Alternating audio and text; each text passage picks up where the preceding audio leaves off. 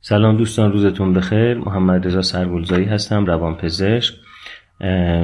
سوالی برای من ایمیل شده از دوستی که راجع به پورنوگرافی و تاثیر صنعت پرن بر فضای روانی ما به صورت کلی و روابط جنسی و زناشویی به طور خاص سوال کردن و به خاطر پاسخ طولانی که لازم هست من به صورت فایل صوتی جوابش میدم. دوستمون سوالشون چند جنبه داشته؟ یکی اینکه اساسا تاثیر نگاه کردن فیلم های پرن بر ما چی هست؟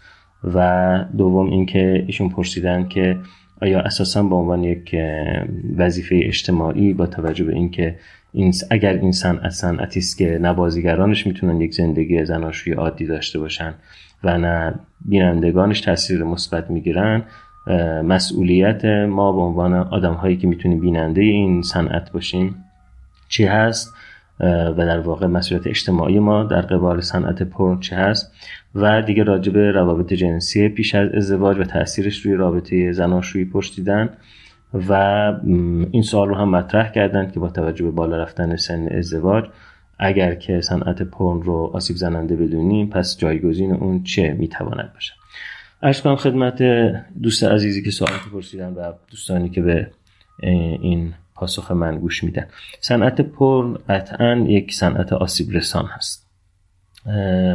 برای روابط جنسی صنعت پرن به هیچ وجه یک ارضاع کننده یا کامیاب کننده نیست. چنین چیزی نیست. که کسی که فیلم پر نگاه می‌کنه آرام بگیره و از نظر جنسی کامیاب بشه. بلکه این صنعت در واقع تحریک کننده ذهن کسی است که داره تماشاش می‌کنه و بنابراین کسی که مصرف کننده صنعت پرن هست بیشتر از اینکه ارضا بشه بیشتر تحریک میشه.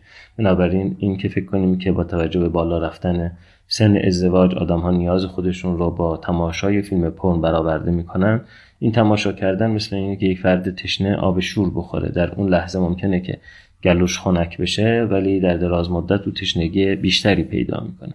چرا صنعت پر و در واقع فیلم های پورنوگرافی رو آسیب رساننده می‌بینم به خاطر اینکه تصویری که از رابطه جنسی ترسیم می‌کنن یک تصویر نادرست هست.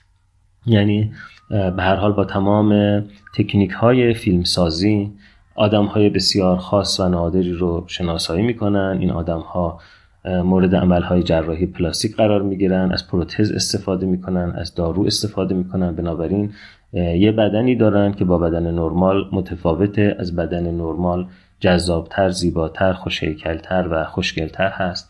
و بنابراین آدم ها به خصوص نوجوان هایی که اولین تجربهشون از دیدن صحنه سکس با دیدن فیلم پورنوگرافی هست توقعشون و انتظارشون از بدن غیر واقعی میشه. خودشون رو مقایسه می‌کنن با قهرمان ها و های فیلم های پر. بنابراین رژیم های غذایی افراطی می‌گیرن به ورزش کردن افراطی روی میارن از داروهای هورمونی استفاده می‌کنن. اعتماد به نفسشون راجع به بدنشون پایین میاد. بادی ایمیج یا تن انگارشون دچار اختلال میشه و خیلی هاشون دچار بادی دیسمورفیک دیزوردر یا اختلال بدشکلی بدن میشن. وسواس نسبت به زیبایی تنشون پیدا می‌کنن و ممکنه شما بپرسید که خب این فیلم های پرن که رایگان در فضاهای ماهواره یا شبکه های اجتماعی قابل دسترسی هست خرجش رو کی میده؟ در حال یک پرنستار هم مثل هر سوپر استار دیگه ای دستمزد بالایی می‌گیره. کلی تکنیک های فیلم سازی صرفش میشه و این فیلم ها رایگان در اختیار بیننده قرار می‌گیره. خرجش رو صنعت جراحی پلاستیک میده.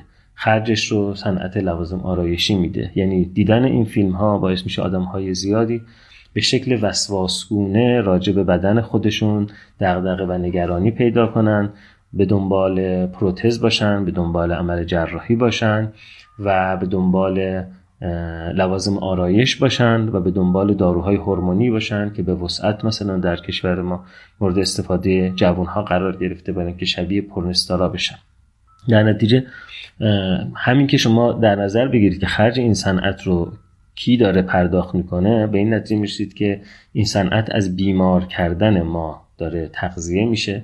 جدا از اینکه افرادی که بیننده این صنعت هستن وسواس نسبت به بدن خودشون و با دیمیج خودشون پیدا می‌کنن و به شکل وسواسگونه مصرف کننده لوازم آرایشی و صنایع وابسته میشن. نسبت به شریک جنسی خودشون هم توقع غیر واقعی پیدا می‌کنن. یعنی باز با نگاه کردن به پرنستارها انتظار دارن که شریک جنسیشون سینه هایی مثل اون داشته باشه باسنی مثل اون داشته باشه و در رابطه جنسی مثل او مثلا وحشی عمل بکنه یا خستگی ناپذیر باشه.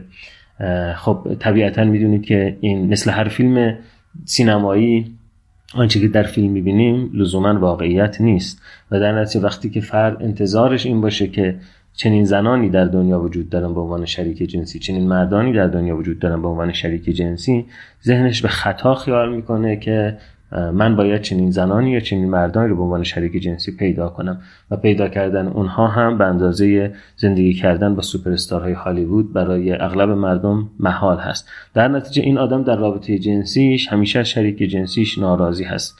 من موقعی که کار بالینی می‌کردم و مطب داشتم افراد متعددی رو می‌دیدم که در رابطه جنسی و زناشویی دچار مشکل هستند و بعد به من می‌گفتن که انتظاری که من از بدن همسرم دارم برآورده نشده و وقتی ازشون میپرسیدم که شبیه کی دوست داشتی که بدن همسرت باشه اون وقت به سوپر های فیلم های هالیوودی یا پرنستارهای اشاره می‌کردن. خب در حالی که ما می‌دونیم که این افراد نمونه درستی از جهان واقعی و بدن آدم های واقعی نیستن. بنابراین کسی که فیلم پورنو نگاه می‌کنه هم نسبت به بدن خودش نگاه بیمارگونه و وسواسگونه ای پیدا می‌کنه. هم نسبت به بدن پارتنرش توقع اقراق آمیز و غیر واقعی پیدا می‌کنه و هم نسبت به خود سکس.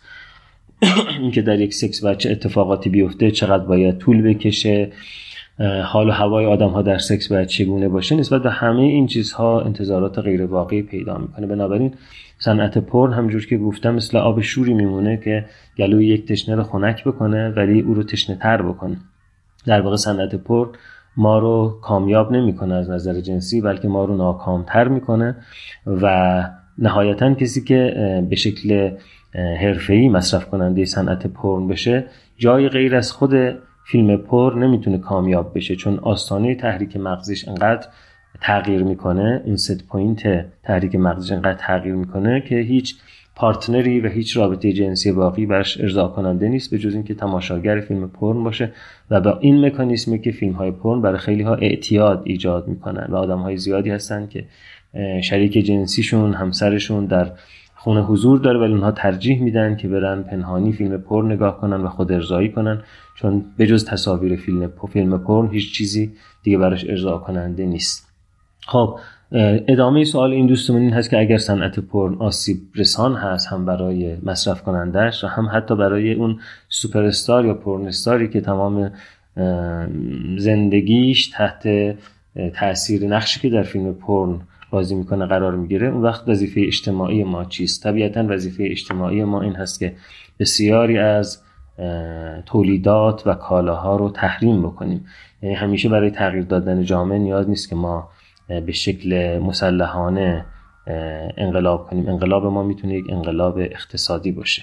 تحریم کردن بسیاری از کالاها و محصولات.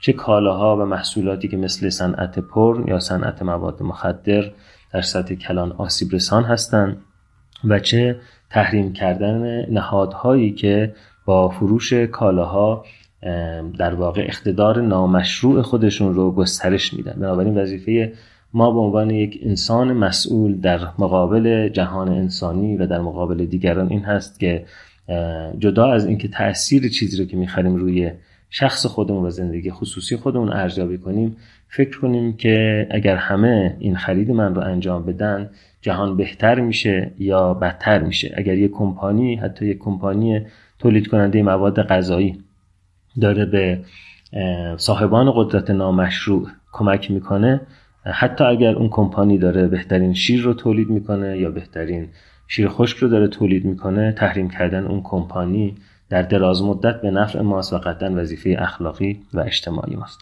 سوال دیگری که این دوستمون مطرح کردن تأثیر رابطه جنسی پیش از ازدواج بر ازدواج هست ببینید رابطه جنسی به خودی خود نمی‌تونیم بگیم تأثیر مثبت یا منفی در ازدواج داره. معنایی که ما به اون رابطه جنسی میدیم بیشتر از خود رابطه جنسی مهم هست. اگر یه آدمی پیش از ازدواج رابطه جنسی داشته باشه مثلا خریدار سرویس سکس ورکرها باشه و همیشه با یه احساسی از این سرویسی که سکس ورکرها میدن استفاده کنه که انگار که مثلا داره یه کار کثیف می‌کنه یا فکر کنه که اینها آدم های آلوده ای هستن ولی چاره نیست. من برای تخلیه خودم با اینها باید ارتباط داشته باشم. سکس در ذهن این آدم تبدیل به یه چیز کثیف و آلوده ای میشه و در نتیجه وقتی این در فضای امن و فضای پاکیزه قرار بگیره اون سکس براش دیگه تعریفی شده که بر اساس اون تعریف دیگه در این فضا نمی‌تونه رابطه جنسی نرمال داشته باشه. به نوعی فکر می‌کنه داره همسر خودش رو آلوده می‌کنه. اگر باش سکس داشته باشه. در روانکاوی راجع به این میگن Madonna whore complex یعنی سندروم مادر مقدس فاحشه. یعنی مردانی که سکس برشون کثیف شده همسران خودشون رو مثل مریم مقدس دوست دارن باکره و دست نخورده باشن ولی رابطه جنسیشون رو دوست دارن با سکس ورکرها و فاحشه ها داشته باشن. خب ببینید این خود سکس نیست که چنین تأثیری ایجاد می‌کنه. معنایی است که ما به سکس میدیم. بنابراین رابطه قبل از ازدواج بستگی به معنایی که داره بستگی به اینکه اون رو نسبت بهش احساس گناه داشته باشیم یا احساس این داشته باشیم که ازش درس آموختیم چیزهایی یاد گرفتیم و می‌خوایم در ازدواج ازش استفاده بکنیم این معنایی که بهش میدیم تاثیر متفاوتی داره. به همین خاطر هم هست که دوستمون در ایمیلشون ذکر کردن که چرا در این زمینه بین روانشناسان و جامعه شناسان اتفاق نظری وجود نداره. برای اینکه اصل سوال به نوعی یک اشکالی توش وجود داره که وقتی میگیم تاثیر رابطه جنسی قبل از ازدواج انگار که رابطه جنسی یه پدیده واحده. همین گونه که راجبه مثلا گاز نیتروژن صحبت می‌کنیم یا راجبه فرض کنید که متان صحبت می‌کنیم اینجوری نیست که ما با یه پدیده فیزیکی شیمیایی سر و کار داشته باشیم که خاصیتش در همه جای جهان یکسان باشه. بسته به اینکه اون فرد مذهبش چی باشه آیا در رابطه جنسی پیش از ازدواج تابوهای جامعه شکسته باشه یا نه. دیگران سرزنشش کرده باشن تحقیرش کرده باشن یا تشویقش کرده باشن. خب اینا همه توی تاثیر اون تفاوت ایجاد می‌کنه. توی یه خانواده ایرانی اگر پسرشون قبل از ازدواج چندین دوست دختر داشته باشه او رو پسر با و جذاب و دنجوانی می‌دونن. و ممکنه مادر یا پدرش هم با یک خوشحالی راجع به این توانایی پسرش صحبت کنه. اما اگر دخترشون دوست پسر داشته باشه از اینکه با دوست پسرش رو در خونه تنها بذارن احساس بدی داشته باشن یا اینکه دوست پسرش اگر بیاد تو اتاق خواب اون بره احساس بدی داشته باشن. خب ببینید این خواهر و برادر در یه خانواده بزرگ شدن. هر دوشون قبل از ازدواج رابطه جنسی داشتن ولی تاثیر و رد پای این رابطه جنسی قبل از ازدواج در دختر اون خانواده با تاثیر و رد پای اون در پسر خانواده متفاوته چون پسر خانواده بابت اون نوازش مثبت دریافت کرده تشویق دریافت کرده ایوالا بهش گفتن در حالی که دختر خانواده بابت اون احساس گناه دریافت کرده و احساس ناآلودگی دریافت کرده. در نتیجه نمی‌تونیم ما یه حکم واحد بدیم راجع به اینکه رابطه جنسی پیش از ازدواج در ازدواج چه تأثیری می‌ذاره. بسته به فضای اجتماعی، تابوهای اجتماعی، جنسیت افراد و معنایی که اون رابطه جنسی پیدا می‌کنه تاثیرش کاملا می‌تونه متفاوت باشه. خیلی متشکرم از دوستانی که سوالاتشون رو با من در میون می‌ذارم و در میون می‌ذارن و امیدوارم که پاسخهایی که من میدم براشون و برای بقیه دنبال کنندگان کانال مفید باشه.